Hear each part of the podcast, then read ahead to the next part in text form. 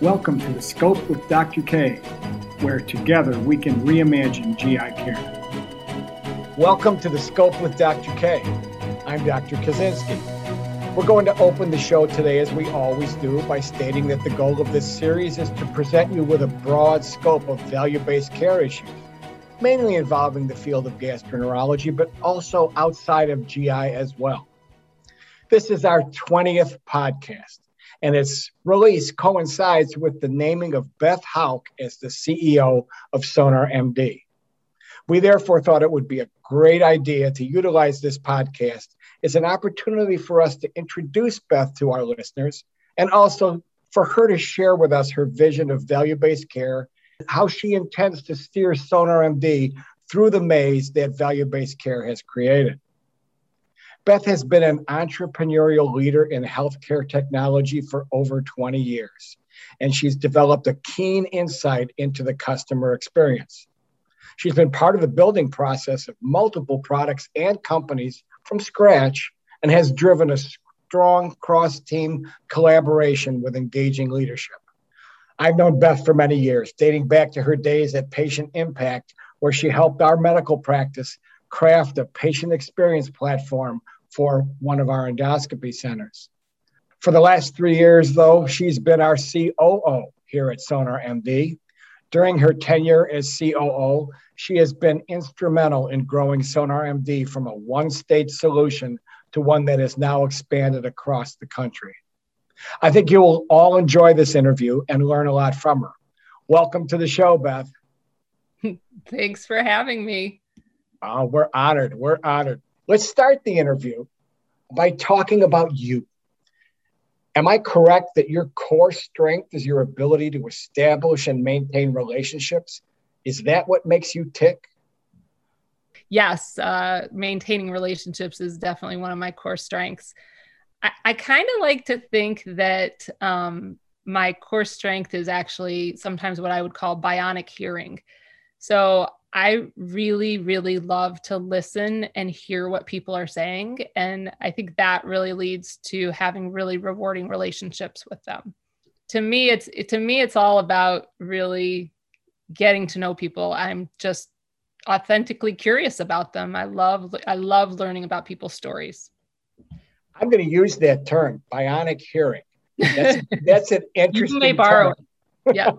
So you not only are makes you a good listener, but you actually can figure out what they're thinking in the process of that bionic hearing.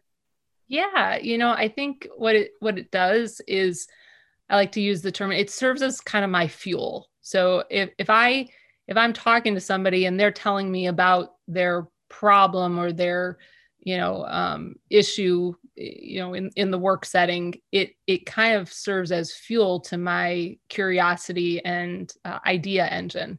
So it's it's something so learning about what isn't working is usually something that helps me come up with new ideas. So has this molded and shaped your career in any way? I like to think so. When i started in the startup world you know at, at patient impact where i was the first employee, I learned that you could incrementally innovate by just simply listening. You know, so I think to to some extent I realized that it was the key to solving a lot of problems and so in that way it has molded and shaped my career because I then chose to always find the next challenge based on something that was a big problem. And, and where did you go after patient impact? I worked for a company called SA Ignite. Um, I again joined as the first employee pre revenue and actually pre product. So we went out in the market and tried to figure out uh, what was a huge pain point related to the what was then the meaningful use program and is now the MIPS program. And what we learned was that nobody knew how to really navigate it, um, how to collect the information, and how to then streamline getting that information to the government in the right way. So we took that problem and we made a, a product solution out of it, uh, grew it, and eventually sold the business uh, nine years later to SPH Analytics. A successful exit. Those are always good. I think you were number three at Sonar. don't know, three, four. I wasn't first, which so this is a change for me. well, looking at your core strengths, how will this affect your future strategy for Sonar MD as our CEO? You know, I think I think there's two ways. So one is the future strategy and success of Sonar is in the hands of me partially, but it's certainly in the hands of the team. So what I do is I try to work to inspire the entire team to be just as curious, um, to try to put themselves into the shoes of the customers. So, be that the payer or the providers we work with or the members. Um, and then by doing that, really, really listen to those different stakeholders' problems so that we can come up with ways to solve them. So that that's one way um, it will impact the the future of Sonar the second is is maybe more of an externally facing one which is uh, you know throughout my longer career um, i've learned that you know you, you start when you're young and you think you're supposed to know everything but now i know i'm not supposed to know everything and that the that it's even better to just know other smart people so maintaining tons of relationships tons of relationships with smart diverse people within the healthcare industry is going to help me make better decisions and help me solve some of the tricky problems that we're going to have. I've always said the most valuable assets we have are our relationships. Um, they will help us get to the next stage of everything. Beth, you have managed to maintain the relationships, as you said, inside and externally to the corporation. I think everybody inside really values your ability to hold things together and to move things forward. And you've got some big challenges out there with the space that we work in. And I'd like to move to our providers. Yeah. I can see from my work with you that you naturally align with the provider. Am I correct in that? You you really are yeah there's there's a lot of reasons for it but i absolutely naturally align with the providers situation that they're in you know um, as as the key person to be delivering care yet in a funny spot in the healthcare ecosystem beholden to the payers um, and kind of the structure of the system that makes it hard sometimes to do all the right things by the patients. Well the patient the patient is number one and we always have to maintain that that allegiance. How has how has this uh, provider bias helped you in the past you know i think i think when i again you know first started um, down this entrepreneurial journey one of the many reasons i aligned with the the providers is that they're kind of small business owners or maybe not so small but they're business owners in their in in themselves. You know they're entrepreneurs. And so they're looking for ways um, to make sure that they obviously earn a revenue um, and maintain that revenue so that they can continue to employ their their deep staff that help take care of of those patients um, but it's even also in their thinking they're they the providers tended to be um, innovative to talk to and uh, a little entrepreneurial in their thinking about trying out new things. So I think for those reasons, um, it's really helped me in the past kind of see what they have to offer and then be able to bring that to the table to the payers or the integrated delivery networks, which are more the bigger entities that sometimes don't hear the provider voice. A lot of people probably don't realize how much of an investment and entrepreneurial spirit is required for some of these medical practices to survive and thrive. When we built that endoscopy center, we had invested just about every penny we had into getting that to its completion. Uh, it was a multi-year project, and so here we are. It's it's open, and now we've got to make sure that we can bind with the patients. And you brought us very significant help in the patient experience when we engaged you uh, with that endoscopy center. And so this core strength of yours goes back a long way, and it's it's definitely been there as long as I've known you. So how do you think this strength is going to help Sonar MD?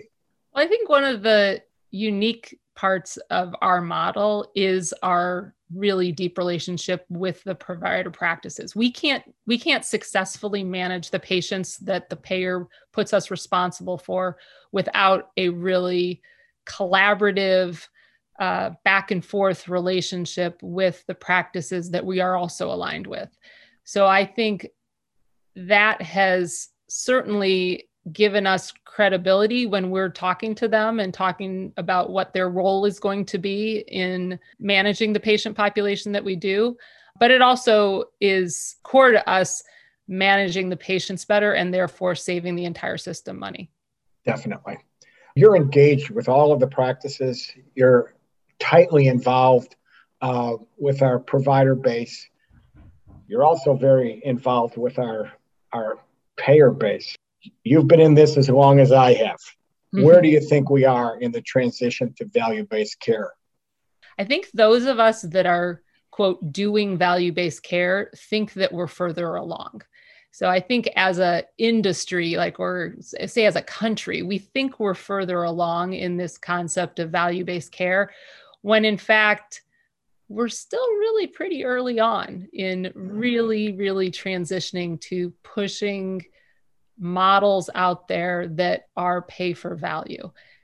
I don't think that the reason that we're not further is because there's too few people that think it's a good idea. I think there's lots of people that think it's a great idea. I think there's lots of momentum towards, yes, let's get paid for doing the right thing.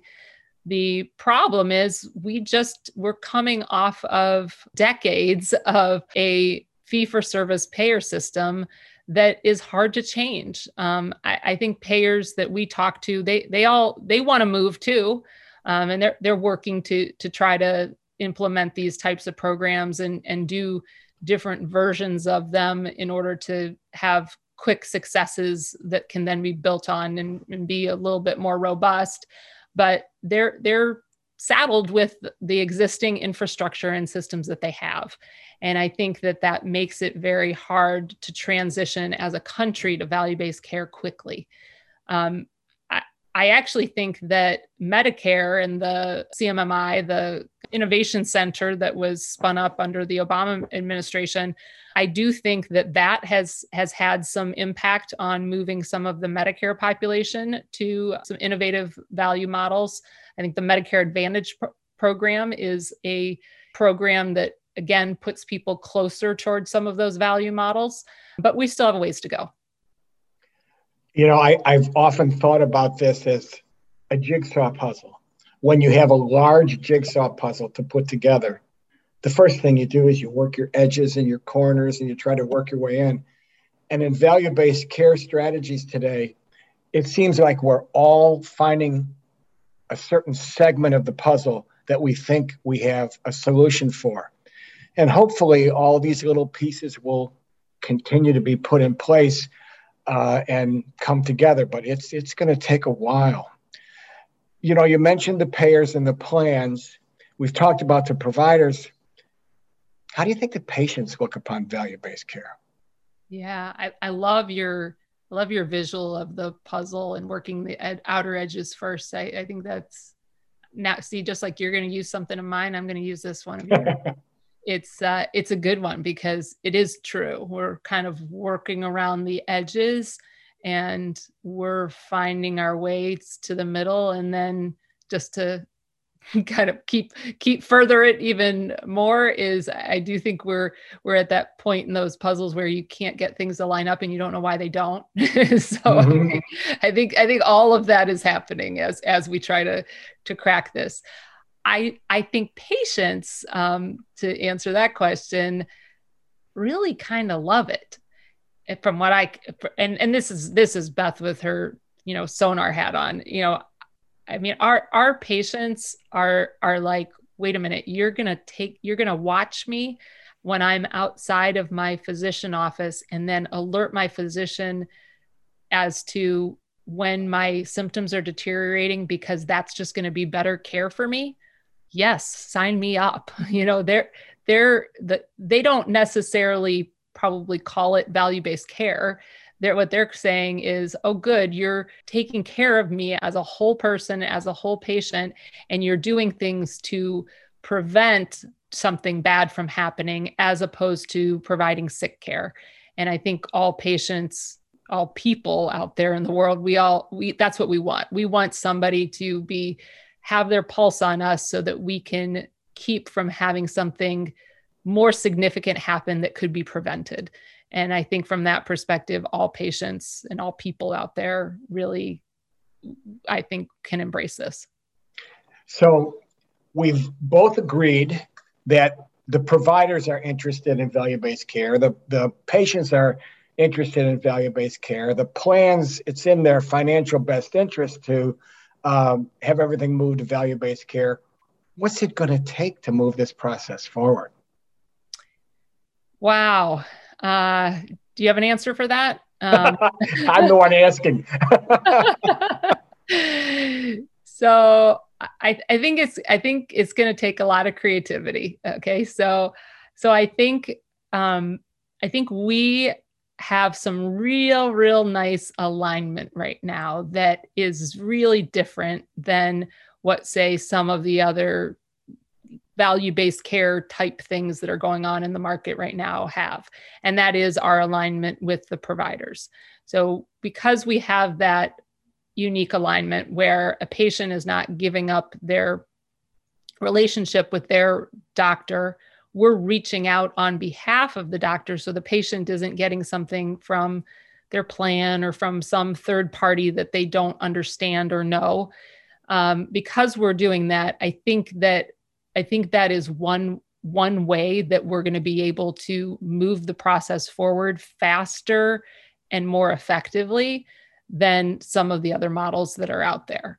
Now, having said that, this it, in order for us to do that successfully, that does require the partnership of the payers, and we do need to be creative about and and meet the payers where they are. I'm. It's not disparaging the payer to say hey you know I, you you can't implement this because you have an old system it's the reality they they those old systems they have to process a lot of claims they need those old systems in place because that is still the the program that we're you know most of us are still living under so our job is to meet them halfway and find ways to um, structure our agreements so that they can more easily implement them so I think that is one of the things that we're going to have to do to move the process forward.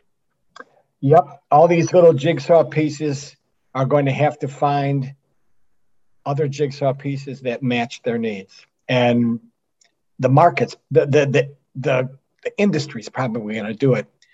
Um, it's going to take time though. But I agree with you completely. The the the critical thing that we have on our side is that we're bringing providers and patients more together rather than rather than uh, disintermediating them. That that's that's the strength of Sonar. That that really is. If you've just tuned in, you're listening to the Scope with Dr. K. Our guest today is Beth Houck, the CEO of Sonar MD. Beth, let's let's spend the rest of the time of this podcast talking specifically about Sonar. We've alluded to it uh, in the previous questions, but let's focus more on it right now. What's been your biggest success to date in Sonar, in your opinion? Wow. Um, so I'm gonna. I, I'm never going to answer a question with just one way to answer. I'm going to come up with two ways to answer this. so I I'm I'm consistent with some of the things that I said earlier in the podcast. I really want to say that the biggest success to date has been building a fantastic team we have an incredible tech team. We have we have incredibly motivated, creative, and driven care coordination teams and um, engagement teams. So we have really foundationally some excellent, excellent people that are helping to implement and and really expand as fast as we can add payers and providers into the system. So so I, I think that's a huge success. It's not easy always to build a cohesive, fantastic team, and and that that I would say is foundational. From the payer perspective, though, um, I would I would say that our biggest success to date And it's going to sound really simple, but I think it's really our first contract. So when we got that first contract, um, if you think about it, somebody, somebody, and I learned this in all my startups, somebody has to take a chance on you. Somebody has to say, say you know what? We we believe in the history and this takes nothing away from from all the things you did larry on what we called sonar 1.0 but somebody had to take a chance on us and say yep we we believe all of that work that was done and we're going to take a risk on you and sign up sign you up for a payer contract in a, a new model in a brand new model that has never been done by somebody else. And so being able to both convince them that we can indeed be successful, but also work with them closely enough to, again, back to my other point about meeting a payer halfway, find a way to work with them um, within the constraints that they have and that we have and that we're still learning um, has been the biggest success that we have. So, on the other side, what's been your biggest challenge? What mm-hmm. keeps you up at night?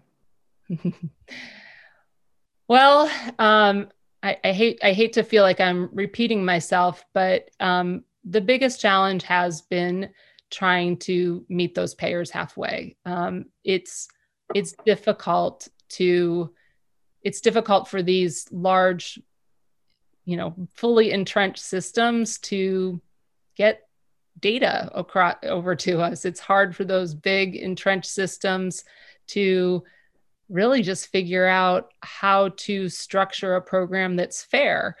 Um, we we even talk to and and and everybody wants it to be fair, but it's it it it means that they're having to think about well what's what are they doing with other members, right? So if you have a member that has inflammatory bowel disease and they have diabetes and we have a diabetes program and an IBD program, what do we do? Like how do we not mm-hmm. double pay? So so all of those kinds of and again this is the puzzle piece right? Like trying to fit those puzzles together is really still our biggest challenge and and probably will continue to be for a period of time until um, until more of the system more broadly changes. And then i think that you'll see that unlocked and you'll see a whole ton of in, in, innovation in the market. Another analogy that is apropos to this we're a tugboat trying to steer a container ship through the Panama Canal so it can get to its target. this, we're that we're that little tugboat, you know, moving moving that big ship. So it that it does create challenges. Well, thankfully, we're not the big ship that gets stuck either. You know, the fact that we're the tugboat allows us to be a little more nimble. That's right. That's right. So, where do you let's let's let Beth rub her crystal ball. Mm-hmm. Where, where do you see Sonar going in the future? What's your vision? So I think there's so, sometimes it's overwhelming in a good way to think of all the ways that we can take the core, both strong team, strong technology, and core infrastructure and concepts that we've built and all the places we can go with it. So so sometimes maybe that i, I should have said that's what keeps me up at night is like too many opportunities. It's it's too overwhelming. Um, but what i think I, I, think what, what i see in the future for us is a few things. Um, one is we are we have tapped into an incredible engagement model with our patients. So when we when we work with a practice um, our engagement rates are somewhere around 80% of the population that the payer has has put in front of us um, we are engaging.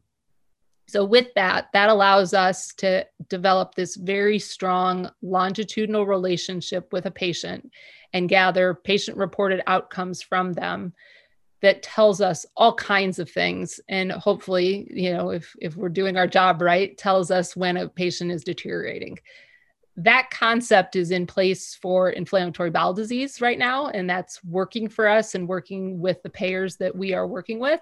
Um, but there's no reason why we can't take that incredible uh, model of high engagement with a specialist using patient reported outcomes to again recognize deterioration and therefore better take care of the patient keeping them out of high cost settings So I think that's one thing that I do see us uh, doing in the future.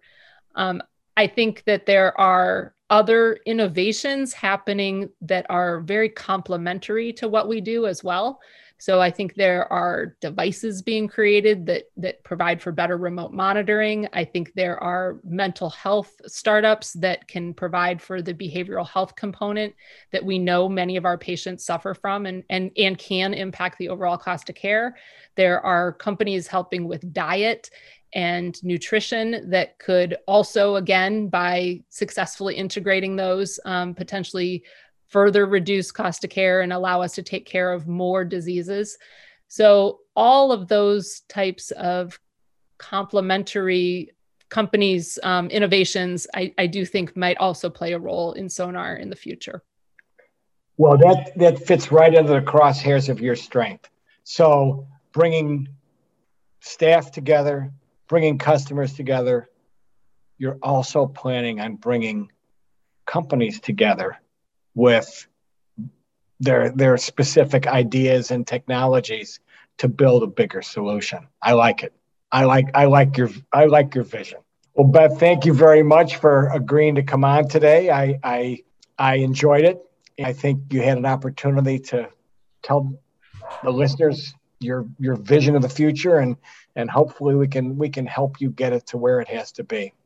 Larry, thank you so much for having me on. It was enjoyable. I feel um, like it was a fun conversation. And I, of course, en- am going to continue to enjoy working with you to bring Sonar to the next level. Well, thank you, Beth. And thanks to our audience for tuning in. You can learn more about the show on the programs page on healthcarenowradio.com and lend your voice to the conversation on Twitter at HCNowRadio. Finally, be sure to follow us on Twitter at SonarMD. We're bringing patients, providers, and payers together to reimagine GI care. Until next time, I'm Dr. K. Stay well. Thanks for listening. I'm Dr. K. Tune in with me next time to reimagine the scope of GI care. If we build it, they will join.